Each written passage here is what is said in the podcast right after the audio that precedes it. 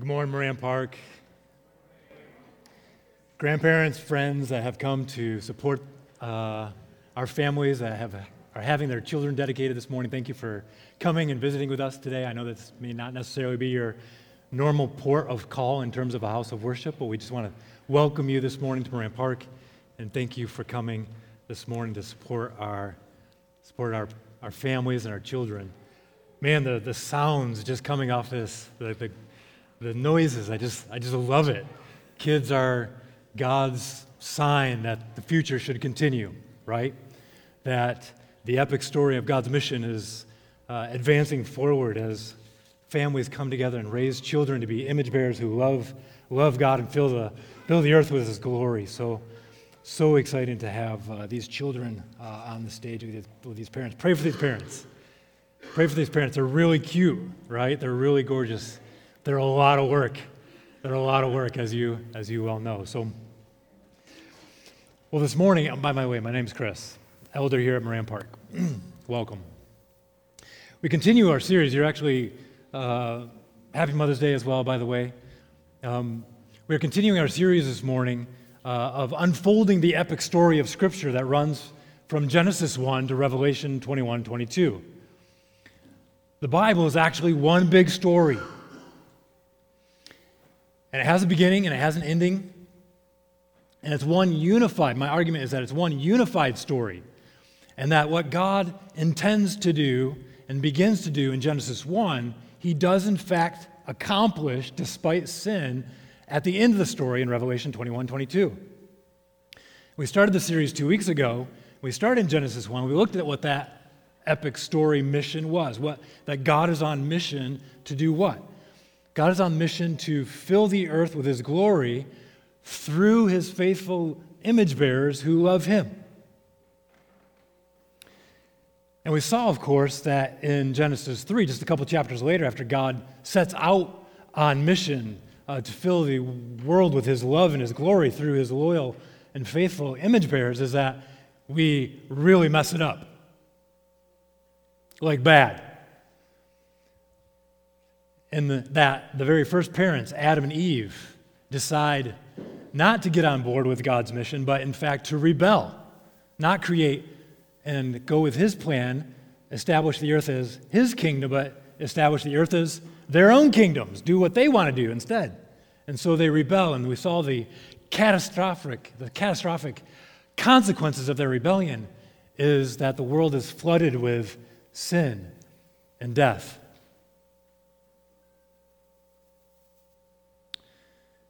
Rebellion and violence.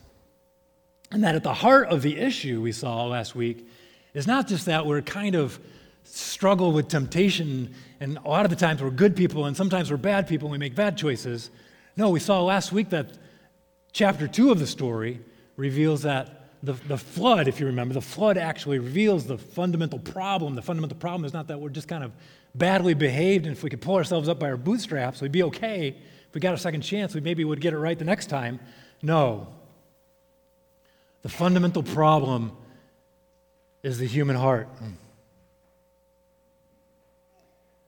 We inherited physical genetics from Adam and Eve, our first ancestral parents, but we also inherited spiritual genes from our parents, spiritual genetics, a heart that's ravaged with the disease and the cancer of sin. You see, our hearts are desire factories, created to desire and desire God. We don't want God. Created to know God. We want nothing to do with Him.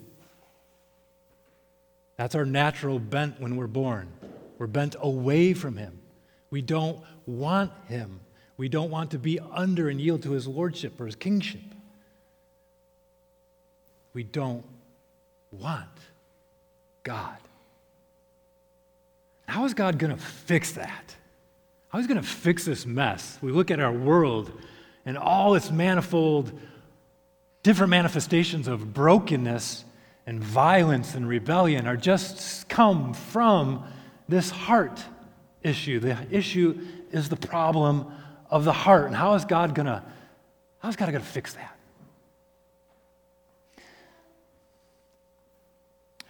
Now, we've broken up the story kind of arbitrarily into 6 chapters. Chapter 1 is creation, we're calling it. Chapter 2 is the fall. Do you remember what chapter 3 is? Remember from last time? Good job. Israel, that's right. Israel. And then we head into the New Testament, we get 4th chapter is Jesus. And chapter 5 is then the church, good. And then chapter 6, the final chapter is the new creation. And we've been calling this story the epic story of God's mission from creation to new creation, or just shorthand, because that's too long, creation to new creation. That Scripture is one unified story that runs from creation to new creation, and that despite the fall, and despite our rebellion, and despite the problem of our human heart, God is going to accomplish His mission to fill the earth with His glory. Now we might be ravished with His glory in the new heavens, new earth forever, a new creation. Plan A is still Plan A. So we're kind of taking this, over the next few weeks, we'll be finishing the story, taking this 30,000-foot bird's eye view of the storyline of Scripture. So one more time, work it with me. Run through me with the story. Creation, fall, Israel, Jesus, church, new creation. Excellent. Well, let's jump right into chapter 3. You're reading a book. You've been so excited about a book. You've been trying to get to it for weeks. It's been on your nightstand. You haven't been able to get to it. Kids, life, work. And it's got 10 chapters. You've heard it's an amazing story. But then strangely, you open the book, and you start at chapter 7. And you read chapter 7, 8, 9, and 10, then you set the book down. Later on, you're sharing the story, sharing the book with your friend, and your friend asks you, well, what's the story about? And you said, actually, I don't actually fully get it. There's all these characters, I don't know where they came from, I don't know the backstory, but it ends well. It started out great, it ends great. And your friend scratches her head and says, well, why don't you fully understand the story? I didn't read chapters 1 to 6. Why'd you do that? We sometimes do that with the Bible. It's not really our fault. We just kind of gravitate. When we do pick up our Bibles and read it, we love Jesus, and we read portions of the New Testament, and maybe sometimes we dabble in the Psalms in the Old Testament. But most of the time, we're reading our Bibles, not understanding chapters 1 to 6. We can't understand chapters 7 through 10 if we don't understand the backstory, chapters 1 to 6. So that's where we're going this morning. We're in chapter 3 of our epic story, Israel. And the story jumps right into Genesis 12. The narrative wastes no time unfolding God's next step in the story. God calls Abraham, this nobody named Abraham. And Abraham is going to be, in chapter 12, God's solution to the problem of the fall in Genesis 3 to 11. Abraham and Abraham's family is God's solution to the problem of the fall and the rebellion and the evil heart in Genesis 3 to 11. Who's Abraham? And that's exactly right. You see, Abraham's a nobody. Nobody special. In fact, if you read in Joshua 24, you find that Abraham is pretty messed up. Abraham's an idol worshiper from Mesopotamia that God calls to Himself. Bleeds him out of his idolatry, calls him to the one true God, and says, I've got a plan and a mission for you. We get it all backwards that we think the Old Testament's full of these heroes of the faith, and that they're awesome and we should emulate our lives after them. Newsflash, they're all broken, busted people that God uses, despite their faults, to accomplish His purposes. Let's read Genesis 12, 1 to 3. Here's God's call to Abraham. Now the Lord said to Abraham, go from your country and your kindred and your father's house to the land that I will show you, and I will make of you a great nation, and I will bless you and make your name great so that you will be a blessing. I'm getting some feedback. Max, are we good? Does it sound funny to you? Are you all good? It sounds funny? We're getting some, I don't know if it's ringing back here or what we got going on. So that you will be a blessing. I will bless those who bless you, and in him who dishonors you, I will curse. And in you, Abraham, all the families of the earth will be blessed. Here God promises three things to Abraham. Number one, God will bring Abraham to a land, the promised land, Israel, the land of Israel, and Abraham will become a great nation. Two, God will make Abraham great, and he will become a blessing to others. Indeed, number three, in Abraham's family, in his descendants, quote, all the families of the earth will be blessed, unquote. The word bless here is used 5 times in 2 verses, reversing the 5 curses that are in Genesis 3 to 11. All you have in Genesis 3 to 11 is curse, curse, curse, because of violence, because of rebellion, because of the image bearers sinning and rebelling against the Lord. And in Genesis 12, all of a sudden you have this unleashing of blessing in Abraham. Lord, Abraham, you'll be blessed. I'm going to make you a blessing. You're going to be a blessing to others. Indeed, in and through your family, Abraham, all the nations of the earth are going to be blessed. Swallowing up the curses of Genesis 3 to 11. God is on mission and cannot be stopped. Plan A is still plan A.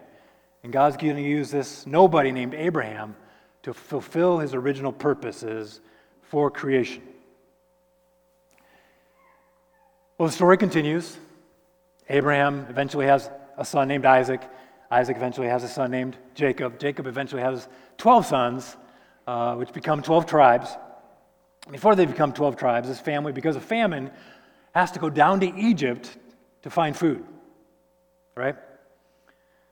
Pharaoh takes this family eventually, enslaves them.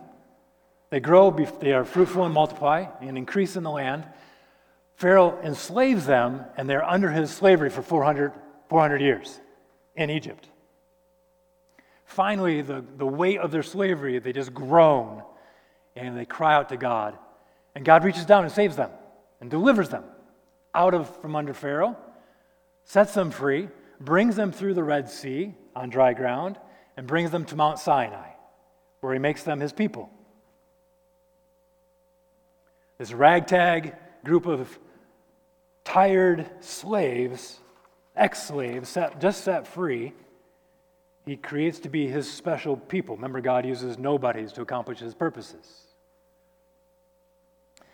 And he says this to them in Exodus 19. Sounds better, by the way. Thank you, Zach. Exodus 19, we have that one? Awesome. That's 5 and 6. Let me just give you a little bit of context. Israel, it says, verse 2, encamps before the mountain while Moses went up to God.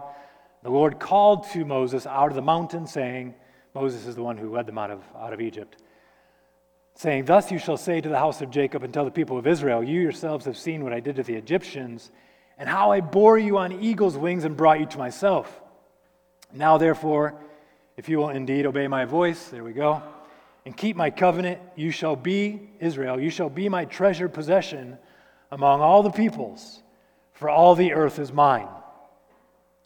And you shall be to me a kingdom of priests and a holy nation. These are the words that you shall speak to the people of Israel.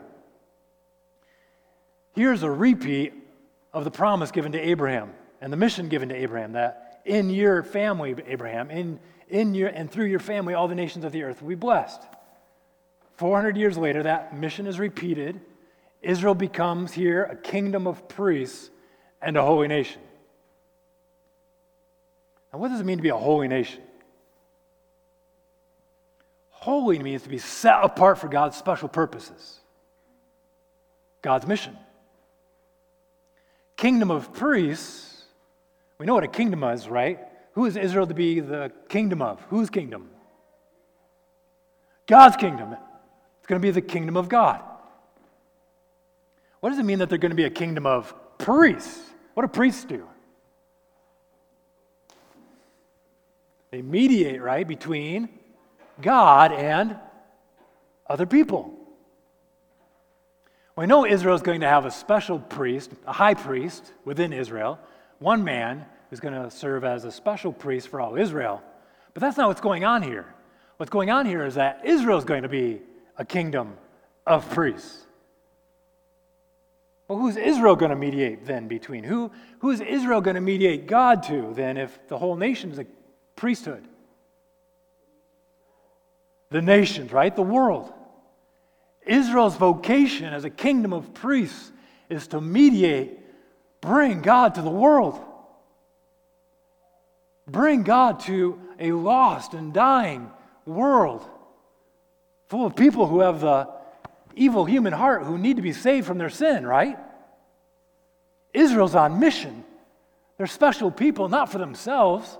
Look at us, we can be special. No, not for their own sake.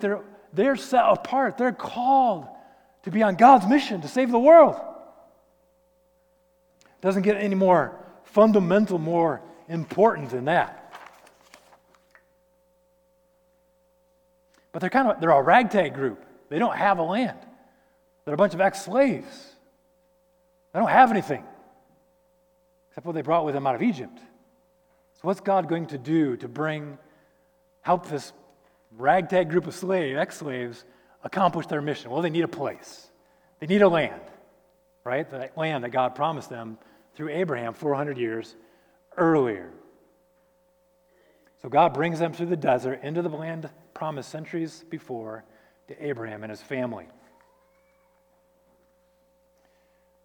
Max, do you have that slide, that PowerPoint?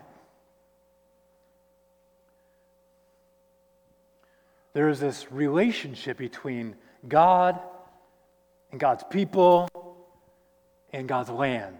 We saw it first in the Garden of Eden. God dwelling with his people in a perfect place, a paradise, a garden. God dwelling with his people who are to love him, to know him, and to make him known in all the earth. And we see a microcosm of that, or a little depiction of that, with Israel.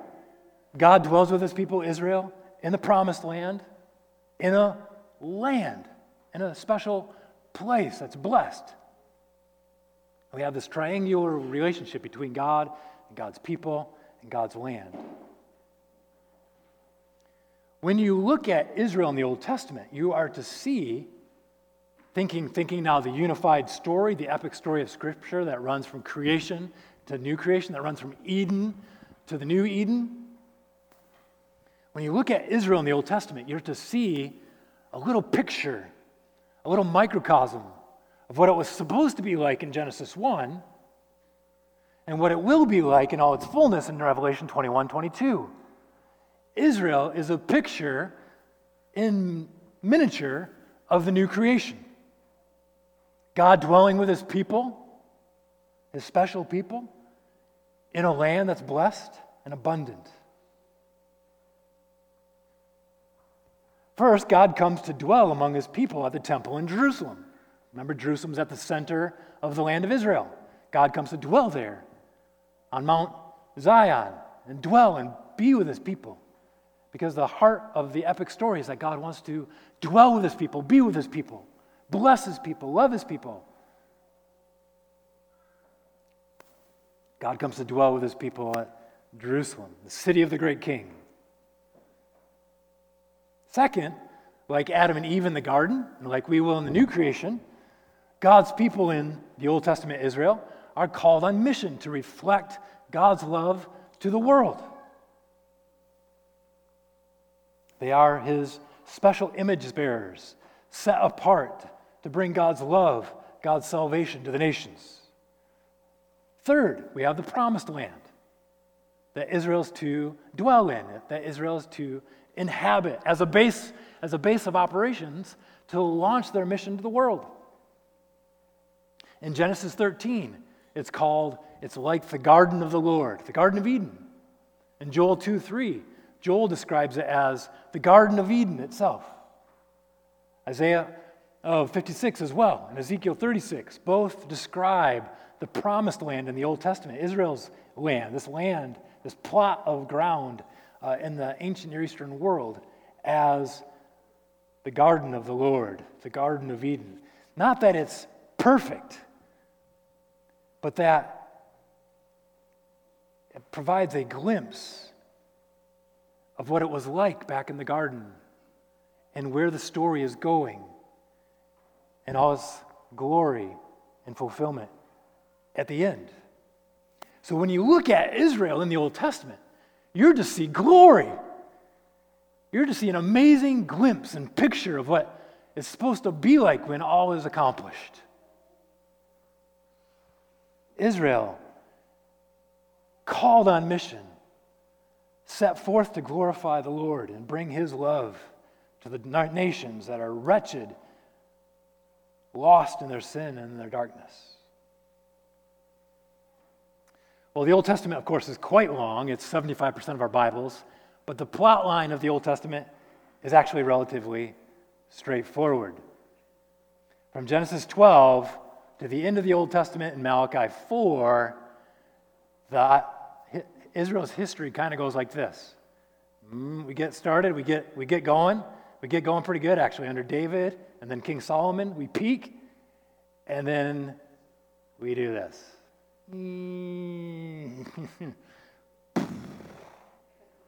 Into Malachi 4. And by the end of the Old Testament, the whole mission has come grinding to a halt. Israel has rebelled for centuries. Israel can't get it right. Israel continues to go after idols and other gods and all kinds of rebellion. And finally, God has to say, enough. I have to judge you. I can't be in your presence anymore. And He casts them into exile.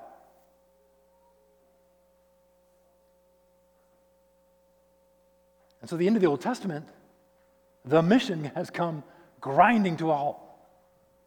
Now what?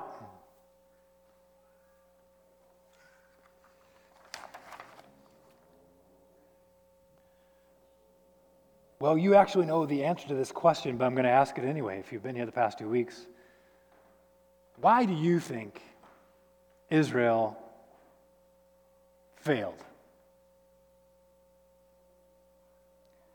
Why do you think Israel failed? Was it because they didn't try hard enough? Was it because... why couldn't they get it together? What did last week show us? What was the problem again? The problem's the heart.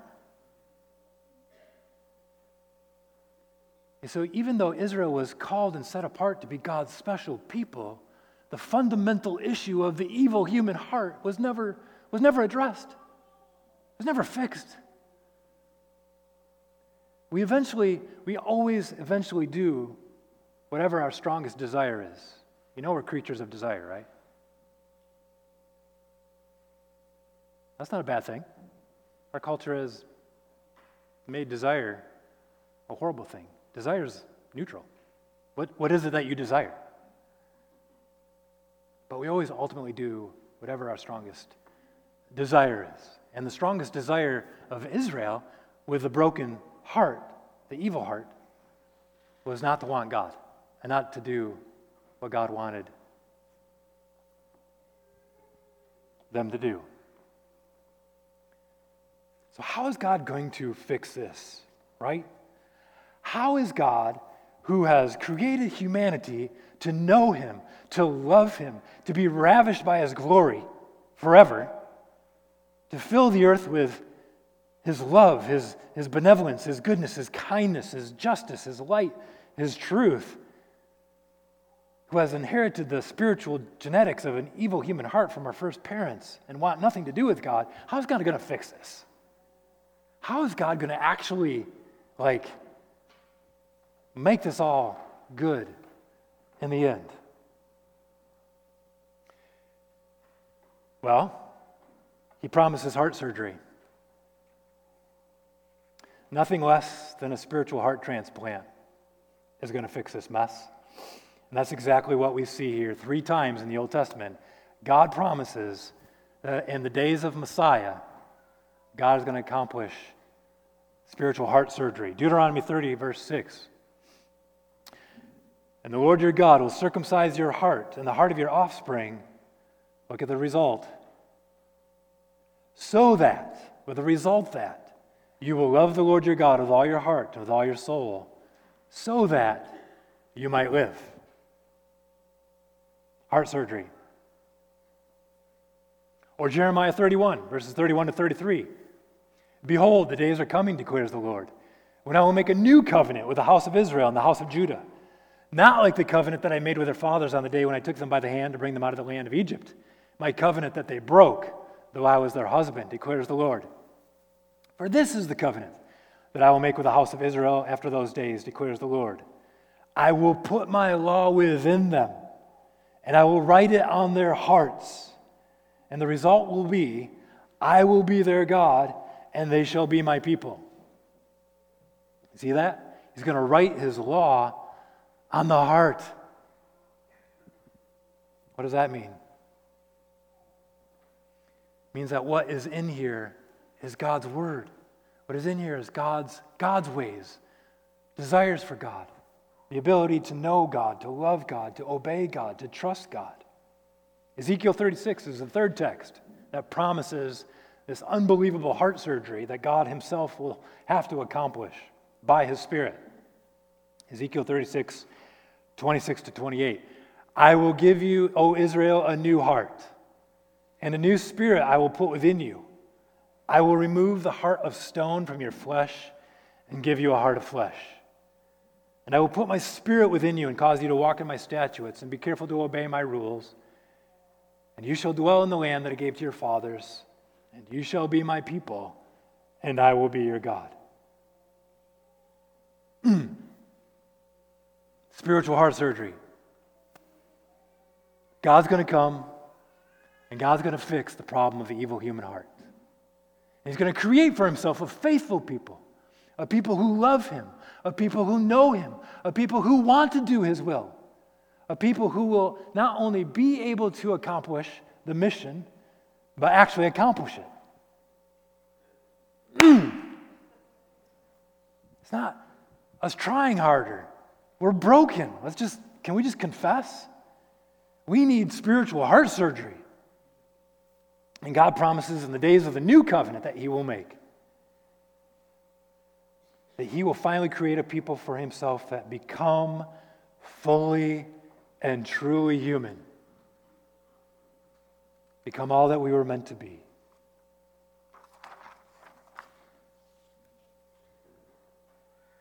Well, in conclusion, a few applications. First, epic story, chapter 3, reveals something about God. It reveals that God is a missionary God. God is on mission, relentlessly, tirelessly pursuing his people, pursuing his original purposes for creation. And plan A is still plan A. Despite the rebellion, despite our evil hearts, God is going to overcome our rebellion, fix it, and accomplish his purposes in the end. Why? Why is God a missionary God? And this is good news, by the way. Because he loves us. Among other reasons I could give, God loves you. And he can't stand the thought of not being separated from you and having us destroy ourselves. He wants us to be there on that day.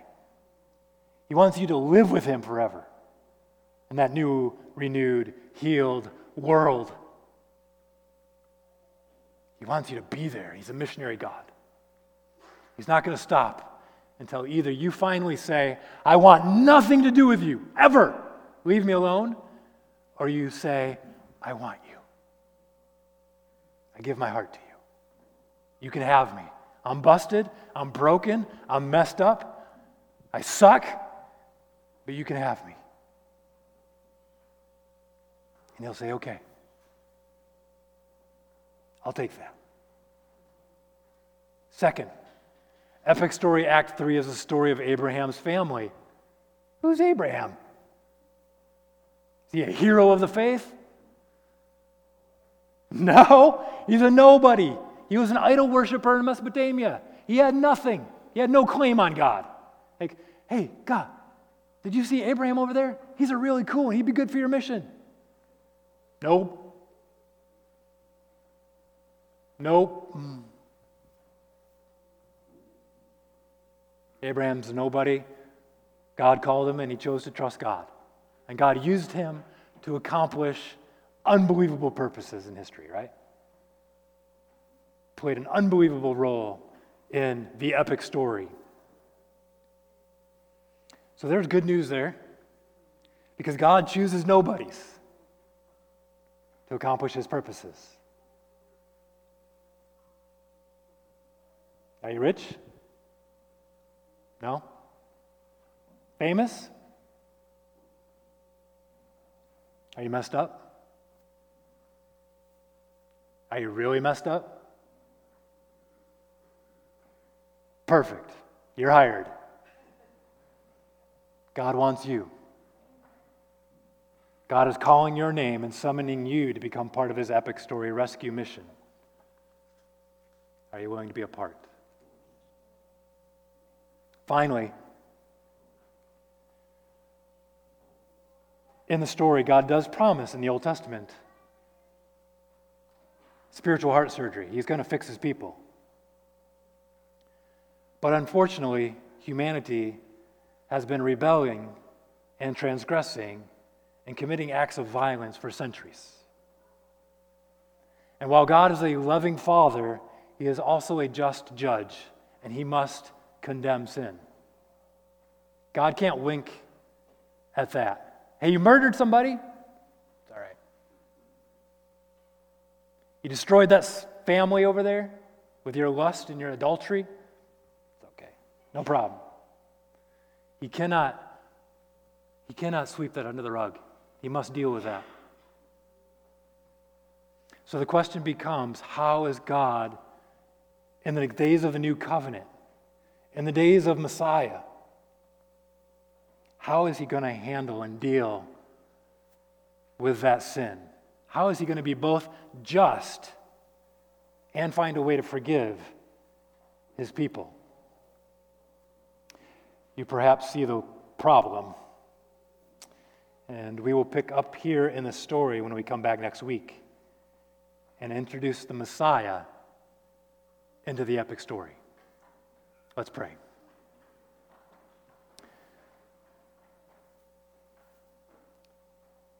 Father, thank you for the promise of spiritual heart surgery. Lord, I have no idea whether any of these people will be back next week. And so, Lord, I just pray for them now, that if they're not here to hear about Jesus in chapter 4 of your epic story that you're writing, Lord, I just pray for them now. Pray that you'll give them ears to hear. I pray that you'll move and do spiritual heart surgery in this place today.